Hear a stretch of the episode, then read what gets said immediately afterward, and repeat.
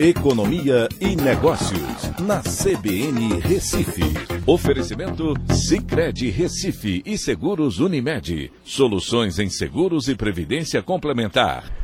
Olá, amigos, tudo bem? No podcast de hoje eu vou falar sobre o IPCA 15, que funciona como uma prévia da inflação e que ficou em 0,57%, né, abaixo do esperado, mas ainda pressionado pela gasolina no acumulado em 12 meses, desacelerou para 4,16%. Essa é a primeira vez que fica abaixo dos 5% desde fevereiro de 2021. E aí o resultado também entra no intervalo da meta de inflação. Mas muito cuidado, porque isso é algo provavelmente temporário, né? principalmente quando você passar a olhar o segundo semestre.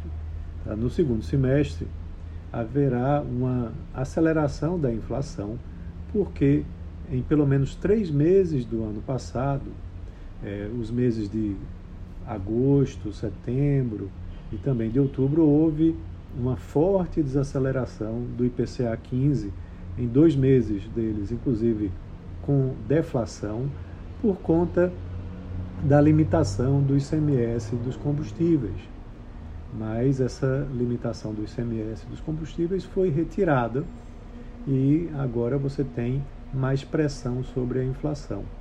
Dos nove grupos pesquisados, todos eles apresentaram crescimento no mês de abril, com destaque para justamente transportes, onde a gasolina se faz incluído aí e que puxou a inflação para cima, né, tendo impacto forte aí da reoneração né, dos combustíveis com os impostos federais. Então, no curto prazo, isso traz uma sensação de que a inflação está em livre queda, mas quando você olha essa previsão para o final do ano, ela vem crescendo semanalmente né, no próprio Boletim Focus, né, que divulga uma pesquisa com os analistas econômicos sobre a previsão da inflação, né, do IPCA, para o final desse ano.